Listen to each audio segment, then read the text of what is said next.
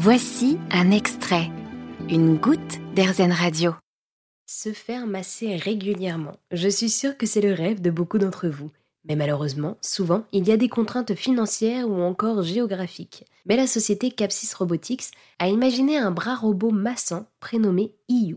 Je m'explique, ce bras, optimisé et réfléchi pour proposer les meilleurs massages adaptés, offre à tout le monde un moment de détente et de bien-être. Carole Sautier, cofondatrice de Capsys Robotics, revient sur RZN Radio sur les volontés de cette société. L'objectif, c'est d'aller euh, au plus proche de la vie des gens pour que chacun puisse l'utiliser.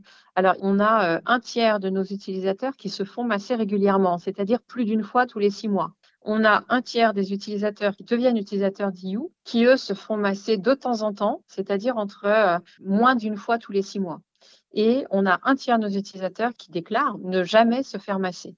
Donc en fait, on attire des populations qui sont très différentes et c'est ça qui est intéressant avec ce projet. Et quand, quand on parle d'accessibilité, l'accessibilité, elle s'entend au niveau géographique. Il y a des endroits où on a peut-être moins de facilité d'accès. Elle s'entend au niveau économique.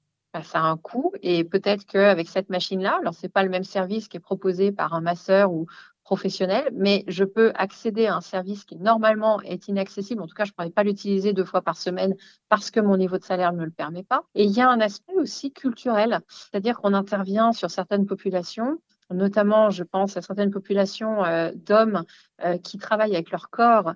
Euh, leur corps, c'est leur outil de travail.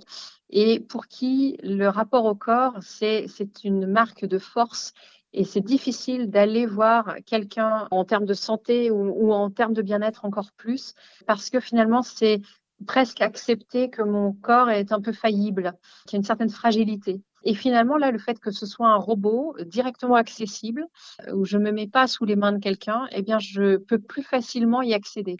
Merci beaucoup, Carole. Vous êtes donc la cofondatrice de Capsys Robotics, qui a développé un bras robot massant.